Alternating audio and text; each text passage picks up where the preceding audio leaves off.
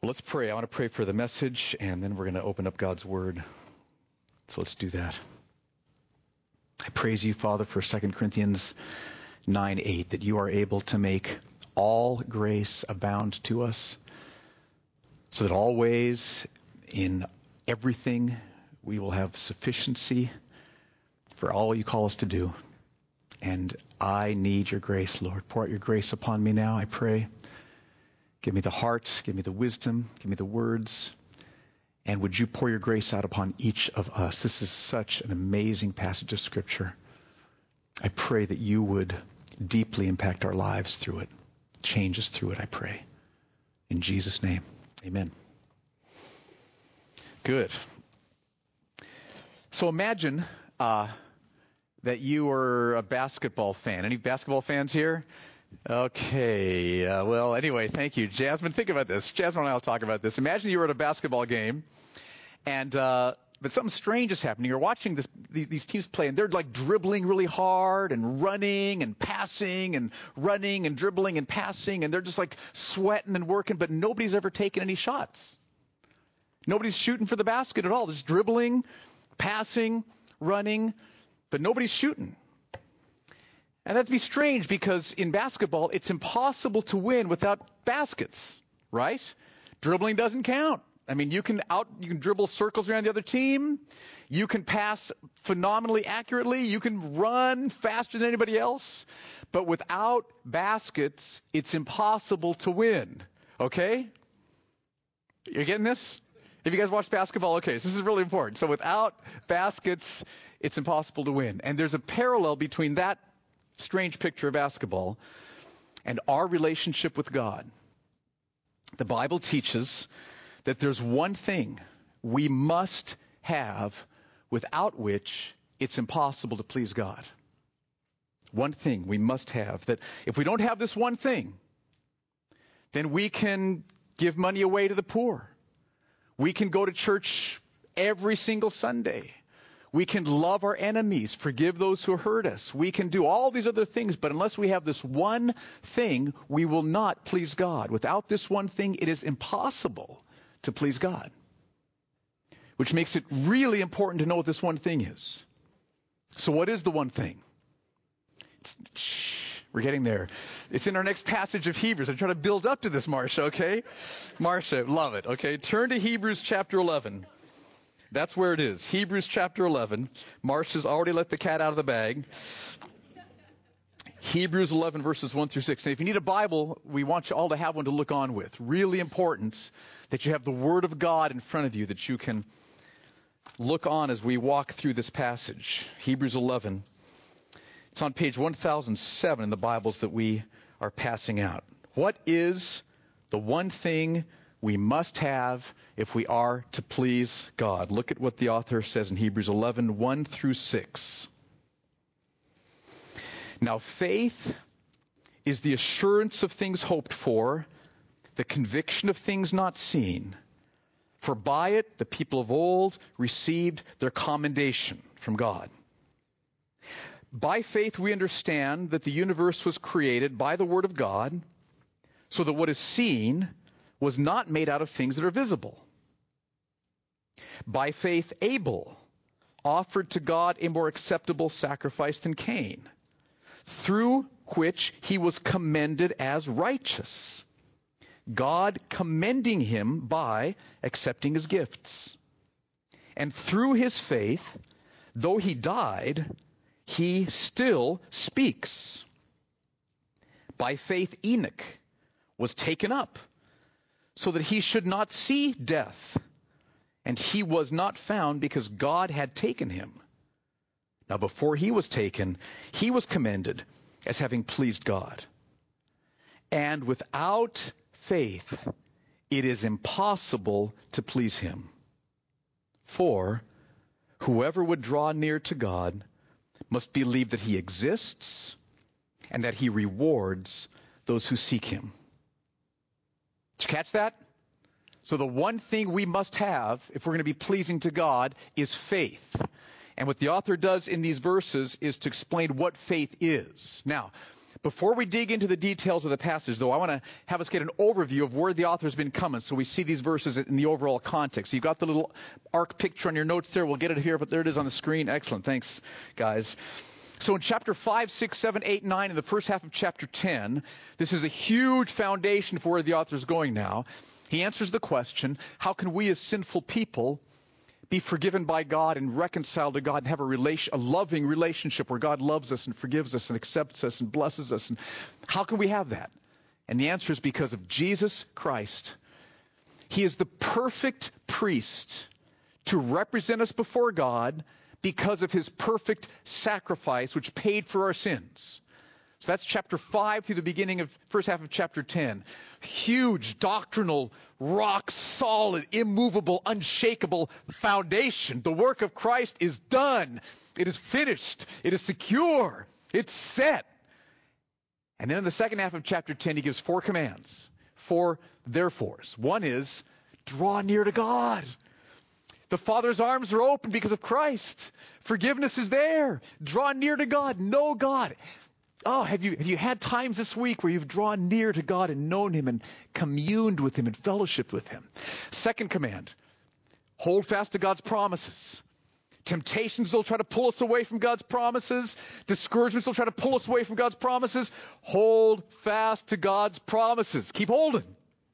Faith in God's promises. And then the third command, encourage each other in faith to keep holding on to God's promises. Because they're going to be tempted to drift away, to, to be pulled away. So you hold fast to God's promises. Encourage your brothers and sisters to hold fast to God's promises. Then the fourth command is strengthen your faith that God is your better possession and your abiding, your lasting possession. Strengthen your faith that God, you are my better possession and you're going to last forever. Knowing you is going to last forever. So that's where we've come up to this point. And then in chapter 11, the author picks up on that last verse in chapter 10 where he talks about faith, the crucialness of faith. He wants us to see why faith is so important. And we saw last week, verses 1 and 2, something amazing happens when we have faith.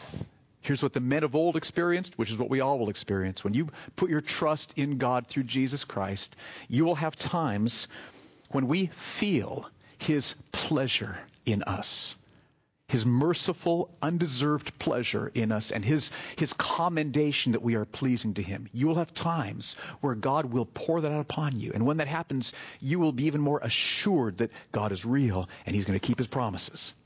That's verses 1 and 2. So verses 1 and 2 show why it's so important that we have faith in God. Then the author wants us to go back to the very beginning and say, so if that's how important faith is, where does faith start? Where does faith begin? And look at what he says in verse 3. Where does faith start? Where does it begin? Verse 3.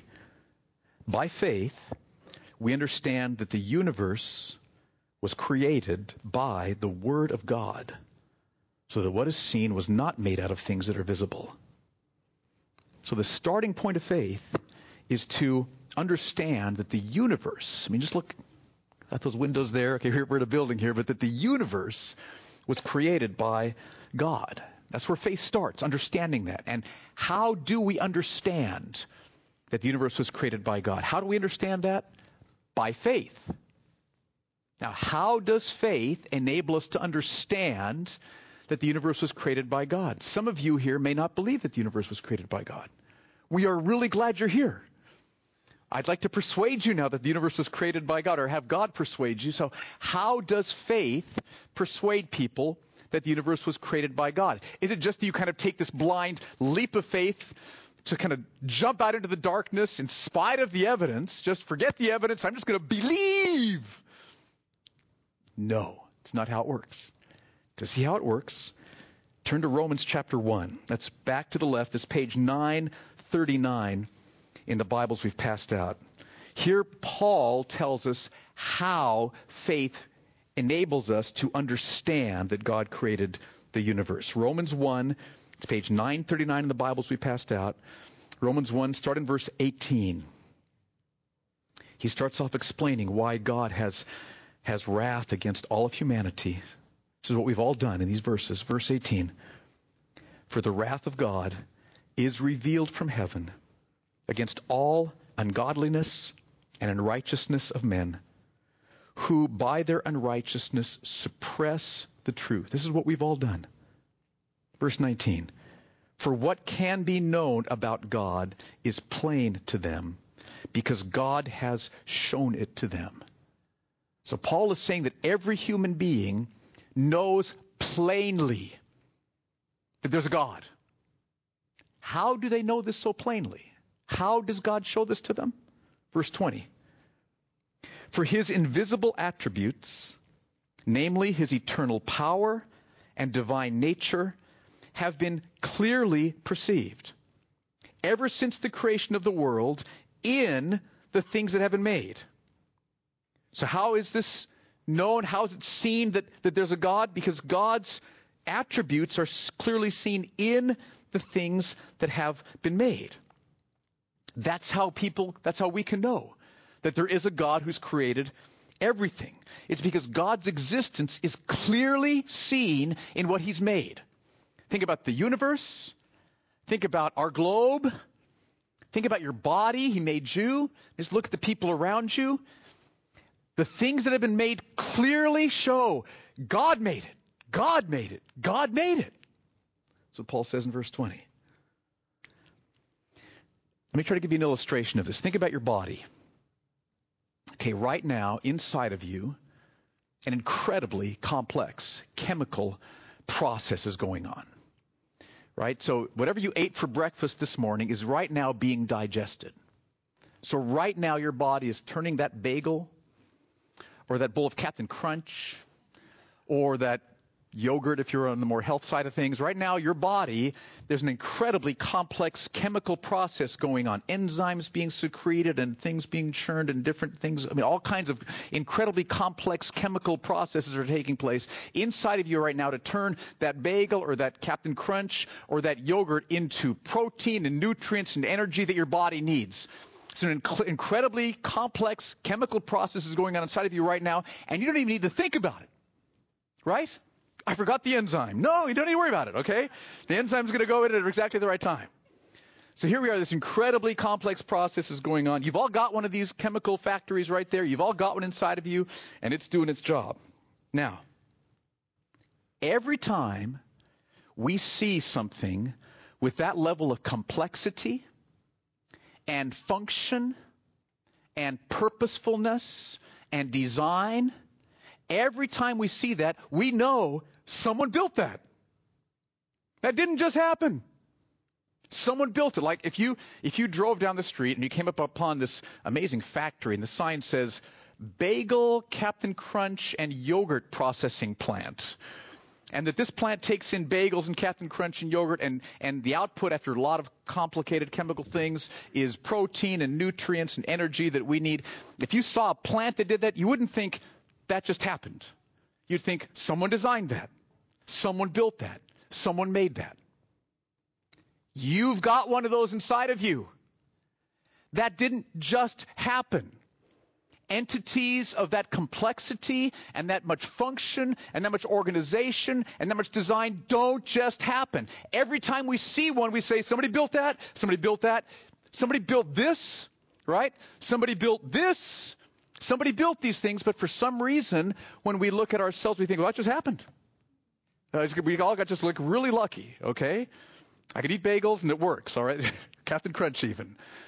Now, why is it that we deny the plain as day evidence in front of us that there's a designer behind the universe? Why? Look at the answer that Paul gives in verse 21. For although they knew God, they did not honor him as God or give thanks to him, but they became futile in their thinking and their foolish hearts were darkened. So why didn't we believe this evidence? It's because we didn't want to honor God. We didn't want to give thanks to God. We didn't want to bend the knee before God. We didn't want there to be a God. It's what the Bible calls sin. And sin clouds our thinking. Sin makes us become futile in our thinking. Sin darkens our thinking so we, we don't want to see the evidence. And so we won't own up to the evidence. We've all been there. Okay? Now here's the good news. God loves us. Here we are, his creatures. He created us. I mean, look at the amazing body you have, you can see his goodness in this and his wisdom and his love. Look at what he's done in making you. And we as creatures have said, no, I'm not going to, no, I don't want to see it, you know. I'm not going to own up to the evidence. And God loves us, even though we as creatures are turning our backs on him.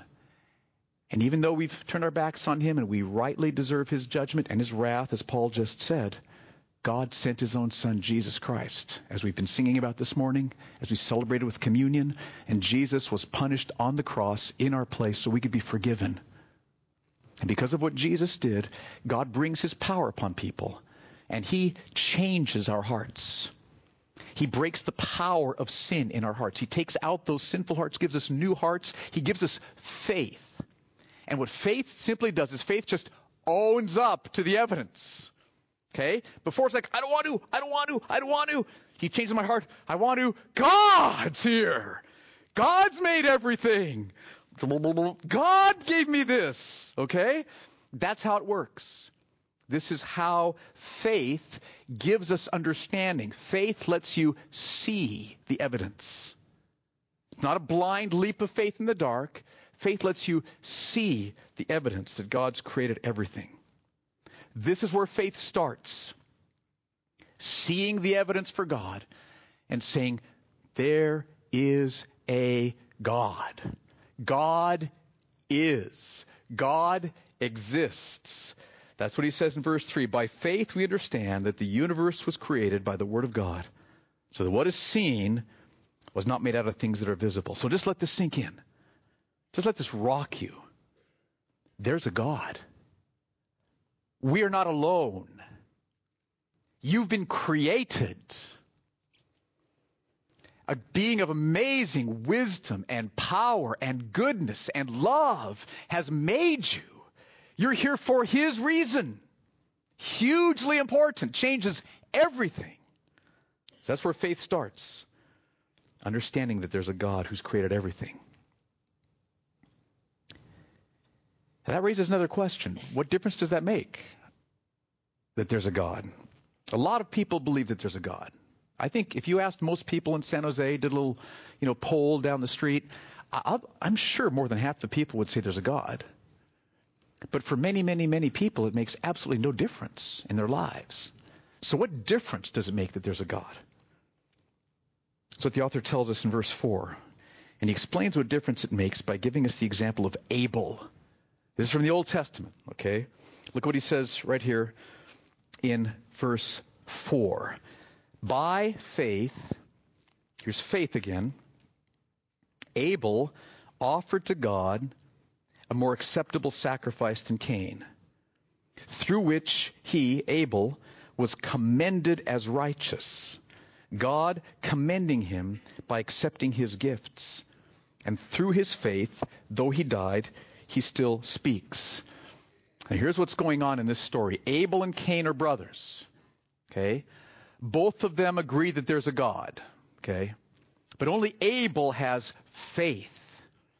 And the reason we know that Abel has faith is because he offers to God a more acceptable sacrifice. Now, how is it more acceptable? What does that mean? Turn back to Genesis chapter 4. I want to show you what it means. Genesis chapter 4, this is back on page three in the Bibles we passed out. Okay, we're going way back to the beginning, page three. All right, Genesis chapter four, story of Cain and Abel. And look at the difference in their offerings. So Abel offered an offering to God. Cain brought an offering before God, but Abel's was more acceptable. Why? Genesis chapter 4, verses 3 and 4 in the course of time, Cain brought to the Lord an offering of the fruit of the ground, and Abel also brought of the firstborn of his flock and of their fat portions. And the Lord had regard for Abel and his offering. Okay, so notice Cain's offering is just described as an offering of the fruit of the ground. Okay? Like any old pumpkin. Just give him a pumpkin. That one fine. Give him that pumpkin. Just get it done. Okay? Any old pumpkin.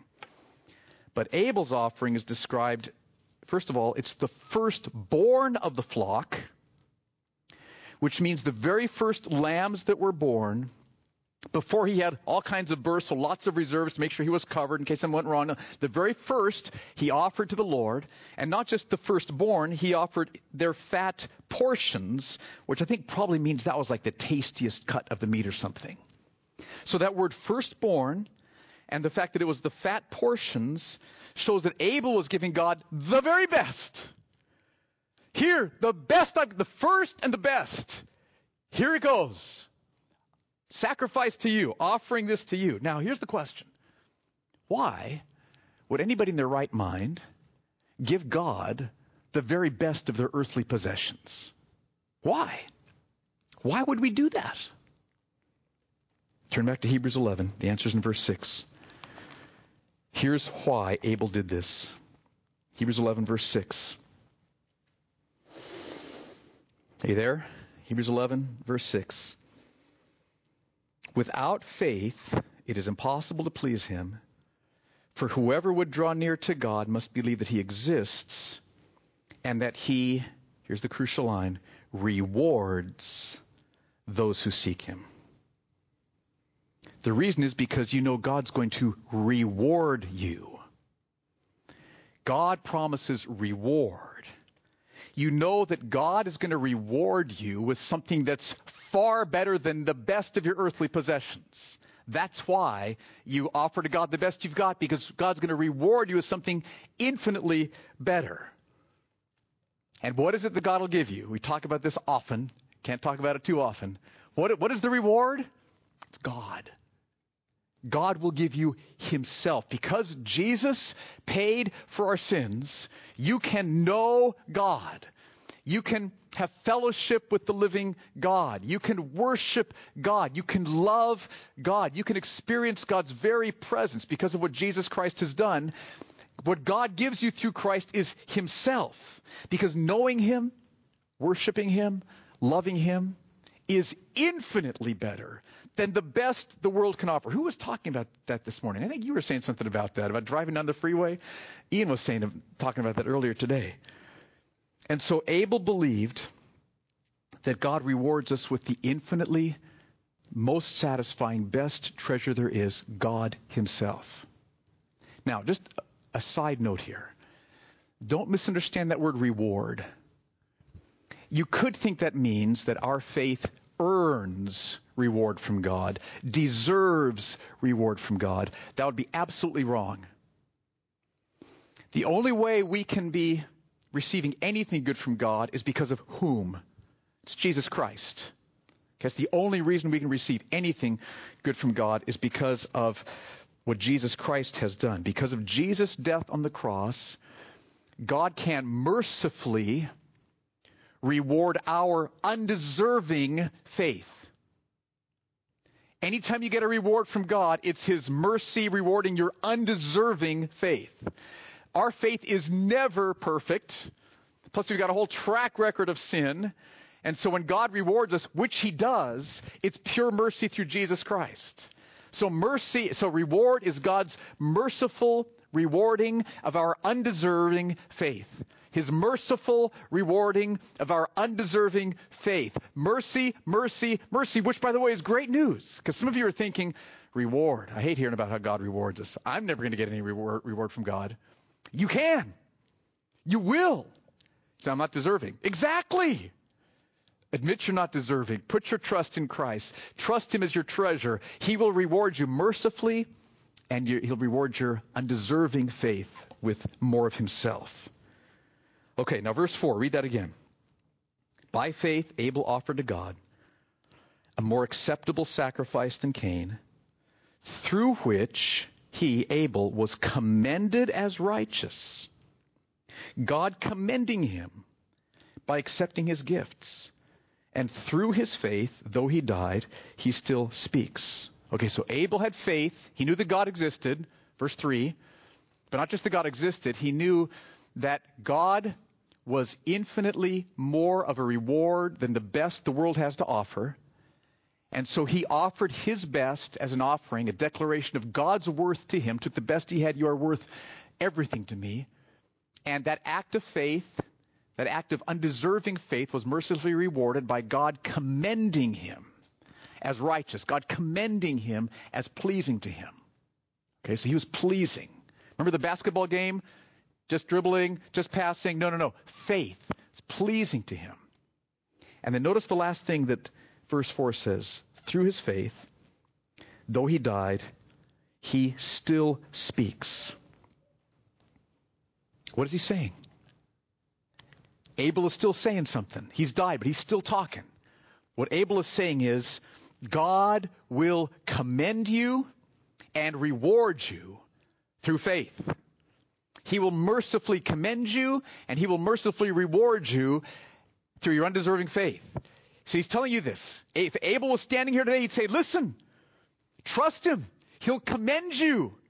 Trust him. He'll reward you. This is what Abel would be saying right now if he was standing here. He's still talking. He's still speaking. That's what he would say.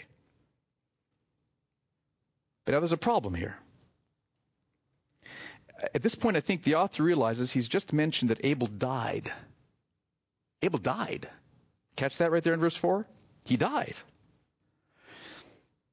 And that raises a question. How valuable can God's reward be if death can take it away? If death can destroy it? Feel the question? How valuable is God's reward if death is like the end?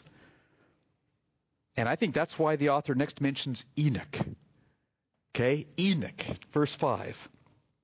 Enoch is mentioned back in Genesis chapter 5, I think it is, in a long genealogy. Okay, this father gave birth to this son, who gave birth to this son, who gave birth to this son. It's all these guys listed. Long genealogy. And and, and, and after each of them, it says, and he died, and he died, and he died, and he died, and he died. So all of them, he died, he died, except for one Enoch. What happened to Enoch? Look at verse 5, Hebrews 11, verse 5. Look at what the author says. By faith, Enoch was taken up so that he should not see death. So Abel died but Enoch, by faith, was taken up so he should not see death. And he was not found anywhere on the earth because God had taken him. Now, before he was taken, he was commended as having pleased God. Abel had pleased God. Abel died. Enoch pleased God. Enoch was taken up. So God spared Enoch from death and took him directly from earth to heaven. Now, this raises a huge question in the book of Genesis. Are you feeling the question? Remember, Adam and Eve sinned. The fall came in Genesis chapter 3. And as a result of the fall, what, what did God bring upon the earth? The curse. The curse that we would all die and face eternal punishment from Him. That curse covered the earth because of Adam and Eve's sin, right? Death and eternal punishment was all of our destiny. But here in Genesis chapter 5, there's this guy Enoch who doesn't die. God takes him to be with him. What's up with that? What's going on here? We've already read in Hebrews Enoch's sins were forgiven. You know how his sins were forgiven? Hebrews 9:14. Jesus' death retroactively paid for Enoch's sins and for Sarah's and for Abraham's and all those who were saved in the book of Genesis, Adam and Eve's too. Okay, but it was because of what Jesus did in dying on the cross and because Jesus' resurrection broke the power of death. That's how God could reach down from heaven at the end of Enoch's life and take him right from earth to heaven, sparing him from dying. Enoch never died. Right into God's very presence. Okay? That's what happened. And the reason that God does this is it's a beauty. Have you ever heard somebody say that in the Old Testament they didn't talk about eternal life very much, or didn't talk about life after death? Well, Enoch's story is a, is a complete picture, is a beautiful picture of how there is life after death. Enoch experienced it. Okay? So, because Enoch had faith in God as his all satisfying reward and trusted God's mercy, which would be purchased through the Messiah, through Jesus, Enoch was pleasing to God. Because of that undeserving, his faith was undeserving, but it was faith, it was genuine faith, and God was pleased with him. And so as a result, throughout Enoch's life, he had times, as we read in this verse, where God lets him feel his pleasure lets him sense God, God's commending me. It's, a, it's his mercy, but he's, I'm in. He loves me. I'm in. And then towards the end of his life, God rewarded, mercifully rewarded Enoch's undeserving faith, okay, by sparing him from death and taking him directly into heaven. So the point is this God's reward is not overcome by death. God's reward of his people is not overcome by death. Enoch is an Old Testament saint who, te- who shows us that God's power overcomes death. Now, most of us are not going to overcome death the same way that Enoch did. Okay, I'm not sure if that'll happen to anybody else. Most of us overcame death the same way that Jesus showed us. He died and then he rose from the dead, breaking the power of death. Son of God died on the cross to pay for our sins, rose from the dead. That's how we are going to see God's power overcoming our death. Is we're going to die. He's going to give us grace to die. Don't fear your death. He will give you grace to die, and then he's going to raise you from the dead. Okay? And so the point is God's power overcomes death. So here, here's what the author wants us to understand at this point verses 3, 4, and 5. God is, He exists. Hebrews 3, we see it in creation. Hebrews 4, He is the rewarder of those who seek Him. He gives us the infinitely most satisfying, superior to anything else the world has to offer, the joy of knowing Him. He gives us that. Abel demonstrates that. But not only that, this reward that He gives us graciously and mercifully lasts forever and ever and ever and ever. That's the reward. Full joy in knowing God now and forever. And we read that that all comes to those who have pleased God. Enoch pleased God. Last two words of verse 5. So then that raises the question okay, so how can we please God and experience what Abel experienced and experience what Enoch experienced, although it'll be through death and resurrection? How can we please God? There's only one way. Okay, verse 6. Look what he says. Without faith, it is impossible to please him. For whoever would draw near to God must believe that he exists and that he rewards those who seek him. Okay, now, three takeaways I want you to think about. Okay, three applications. First of all, some of you are not yet trusting Jesus Christ. And if you're not yet trusting Jesus Christ, then here's the first takeaway Trust Jesus Christ for the forgiveness of your sins and start seeking God's reward. I want to call you to do that. You can be completely forgiven for all your sin, all the past sin, all the present sin, all the future sin. You can be completely forgiven right before God He's loving you. He's caring for you. He's pouring His mercy upon you through Jesus Christ, through what He did. So trust Jesus for the forgiveness of your sins and start seeking God's reward. The reward of knowing Him, loving Him, trusting Him. If you turn your back on that, it, it will mean eternal punishment for you. That's what it'll mean. But if you embrace that, if you embrace that, It'll mean complete forgiveness, forgiven by your Creator, and the joy now and forever of knowing God. So trust Jesus for the forgiveness of your sins and start seeking God's reward. First takeaway. Second takeaway. If you are trusting Christ, then seek God for his reward. Are you seeking God's reward? Do you agree with me in verse 6 that what this is saying is that you can't please God unless you're seeking His reward? You can't please God unless you're seeking His reward. Let me read it again. Without faith, it is impossible to please Him. For whoever would draw near to God, and here he explains what faith is, must believe that He exists and that He rewards those who seek Him. You can't please God unless you're seeking His reward, the reward of God Himself. So listen. Lay aside the puny rewards the world has to offer. Lay those things aside. They're half baked, they're puny, they're temporary, they barely even just a little squidge of satisfaction sometimes, maybe a little bit, a little. God fills you, God satisfies you, God comforts you, the living God. So if you're already trusting Jesus Christ, pursue God's reward now and forever. All right? And then, third, if you're trusting Christ, tell somebody else this amazing news. Here's the amazing news God's purpose, the, the purpose of the Creator. You could say to them, listen, we learned Sunday, God created everything, there's a God, and His purpose is to reward people with the joy of knowing Him through Jesus Christ. What amazing news! We've just heard the best news in the world.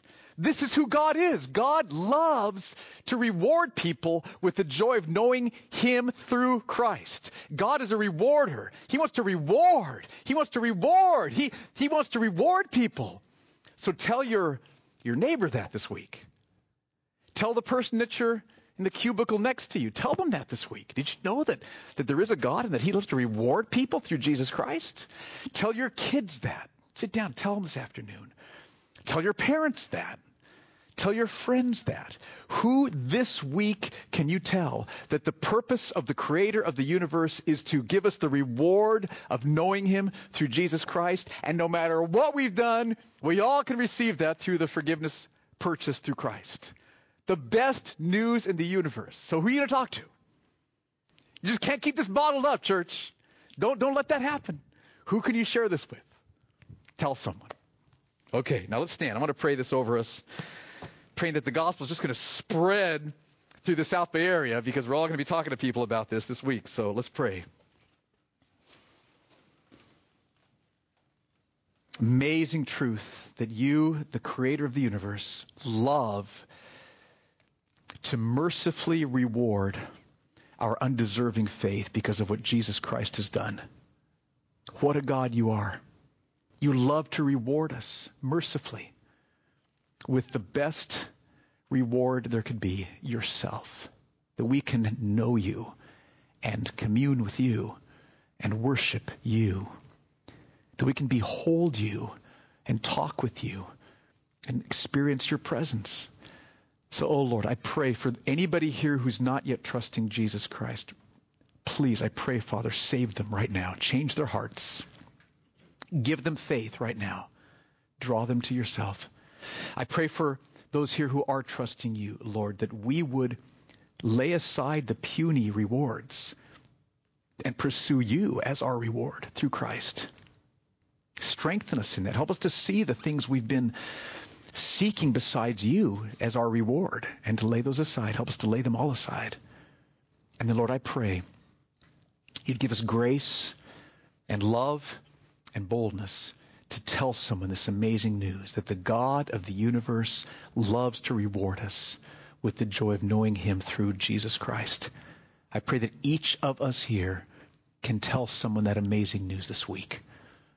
So, Lord, thank you for your work. Thank you for your word. Thank you for your reward. We pray this in Jesus' name. Amen.